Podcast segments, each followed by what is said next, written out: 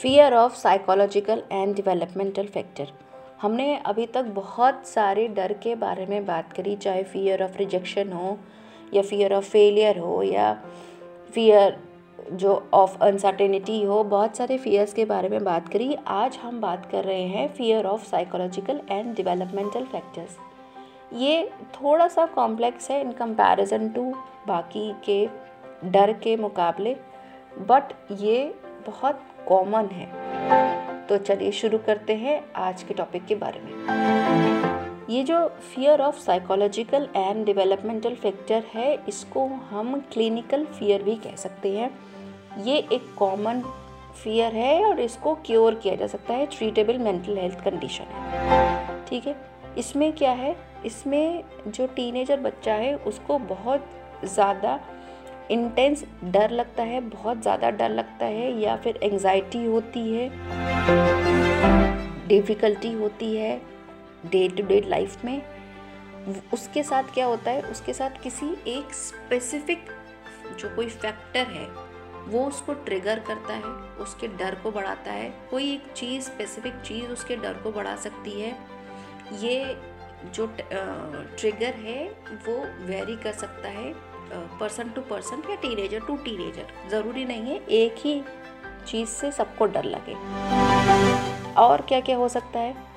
इसमें वो social social situation में जाने से डर सकता है, बोलने से डर सकता है, या फिर बहुत से ऐसी और नॉर्मल प्रॉब्लम हो सकती है।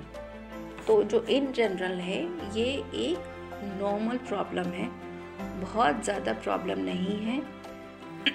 इसको क्योर कर सकते हैं। अब इसके देखते हैं क्या क्या इसके अंदर जो कॉजेज़ हैं, वो हो सकते हैं। पहला होता है हार्मोनल चेंजेस बच्चे के अंदर जो हार्मोन्स चेंज हो रहे हैं, उसकी वजह से उसका इम्पैक्ट कहाँ पड़ेगा? उसके मूड पे पड़ सकता है। उसके बिहेवियर पे पड़ सकता है।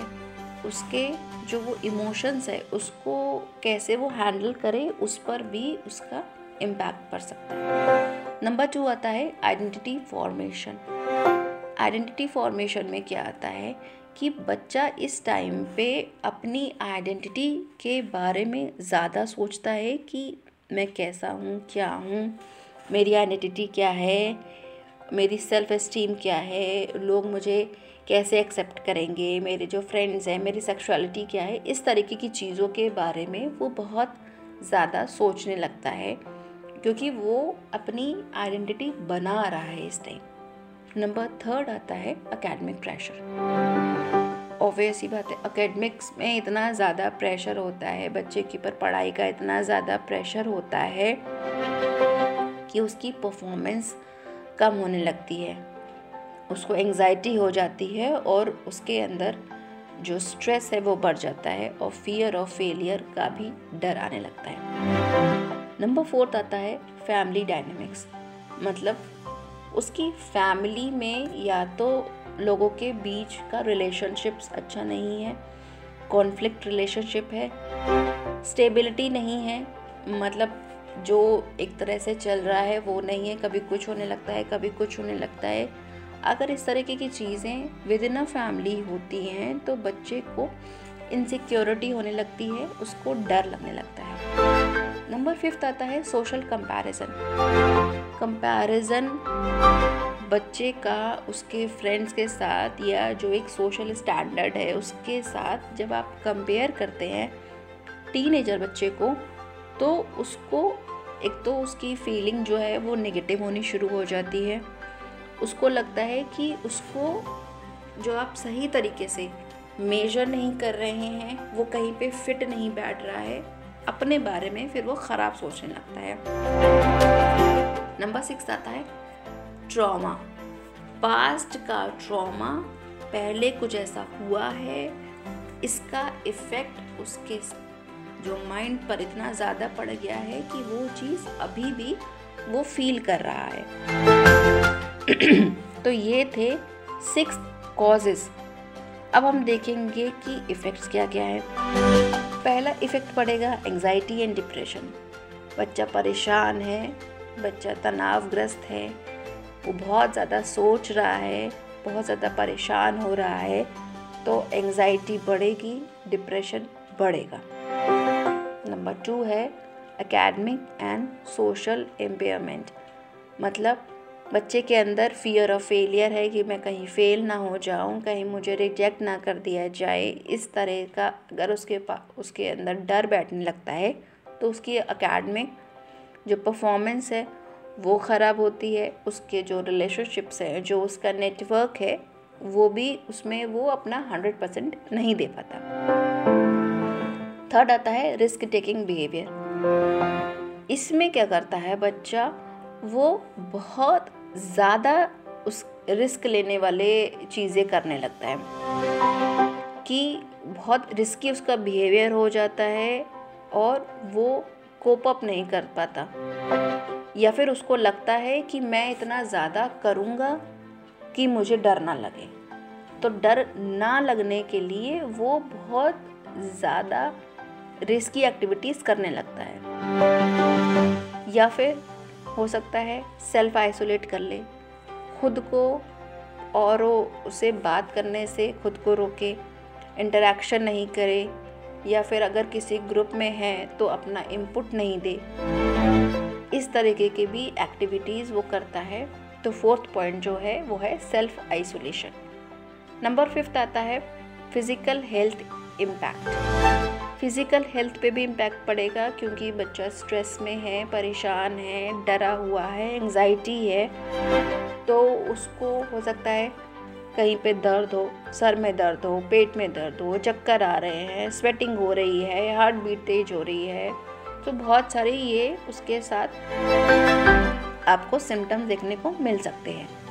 नंबर सिक्स आता है इम्पेयर्ड कोपिंग स्किल्स इतनी ज़्यादा उसके साथ प्रॉब्लम है कि कभी कभी जो उसकी कोपिंग स्किल्स हैं कभी कभी वो ही काम करने देना बंद कर देती हैं, क्योंकि उसके अंदर डर बहुत ज़्यादा हो जाता है। डिफ़िकल्टी हो जाती है उन स्किल्स को, जो कोपिंग स्ट्रैटेजीज़ है, उनको यूज़ करना। उसके बाद जो आता है, अब कोपिंग स्ट्रैटेजीज़ और कौन कौन सी हो सकती हैं? सबसे पहला है प्रोफेशनल हेल्प प्रोफेशनल हेल्प लीजिए। ऐसे लोगों से बात करिए जो आपको हेल्प कर पाए।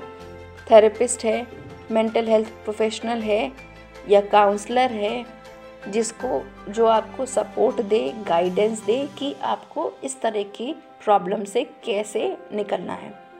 नंबर टू आता है बिल्डिंग सपोर्ट नेटवर्क अपने आसपास ऐसा नेटवर्क बनाएँ, ऐसे फ्रेंड्स रखें रिलेटिव्स रखें फैमिली मेंबर को या मेंटर को जो आपको सपोर्ट करें। आपकी जो फीलिंग्स हैं, उनको वैलिडेट करें एक्नॉलेज करें, आपको एंकरेज करें। जब इस तरीके से होगा तो आपके अंदर ये डर ख़त्म हो जाएगा और पॉजिटिविटी बढ़ने लगेगी। फिफ्थ आता है mindfulness and stress management present moment पे फोकस करिए, आगे के फ्यूचर पे नहीं फोकस करना है। करंट मोमेंट पे फोकस करने के लिए ब्रीदिंग टेक्निक आप यूज़ कर सकते हैं, आप योगा कर सकते हैं मेडिटेशन कर सकते हैं, इस तरह से जब आप इन टेक्निक्स को यूज़ करेंगे तो आपका स्ट्रेस कम होगा एंजाइटी कम होगी। Self care practices number four अपने आप को प्रायोरिटाइज करिए, अपने आप को प्रायोरिटी दीजिए। एक्सरसाइज करिए, अच्छी हेल्थ अच्छी स्लीप नींद लीजिए हेल्दी खाना खाइए। अपने माइंड को हेल्दी डाइट दीजिए अच्छा सोचिए अच्छा देखिए। जब आप इस तरीके से अपने ऊपर फोकस करते हैं तो भी आप की जो प्रॉब्लम है, वो कम हो सकती है। उसके बाद आता है एक्सप्रेसिव राइटिंग राइटिंग करिए जर्नलिंग करिए। जितना ज़्यादा आप लिखेंगे ना एक्सप्रेस करेंगे अपने आप के बारे में सोचने, जो इतना भी आप सोच रहे हैं, जो है ब्रेन ब्रेन पूरा डम कर देंगे थॉट्स का, वो उससे आपको बहुत हेल्प मिलेगी। क्योंकि थॉट्स को जब आप डम कर देते हैं पेपर पे तो आपको फिर वो सारी चीज़ें समझने में इजी होता है जो आपके दिमाग में चल रही हैं, क्योंकि वो सामने लिखी हुई हैं। सेवेंथ आता है एजुकेशनल एंड अवेयरनेस जितना ज़्यादा हो सके उसके बारे में पढ़िए, इस क्या प्रॉब्लम है? प्रॉब्लम को कैसे दूर किया जा सकता है? क्या क्या चीज़ें कर सकते हैं आप? जब आप पढ़ेंगे, जब आप अवेयर होंगे तो आप उसको हैंडल करने में भी उस, आपको प्रॉब्लम नहीं होगी। तो ये था आज का topic fear of psychological and development factor topic कैसा लगा? ज़रूर बताइएगा कमेंट सेक्शन में। मैं आपके कमेंट्स का वेट करूँगी।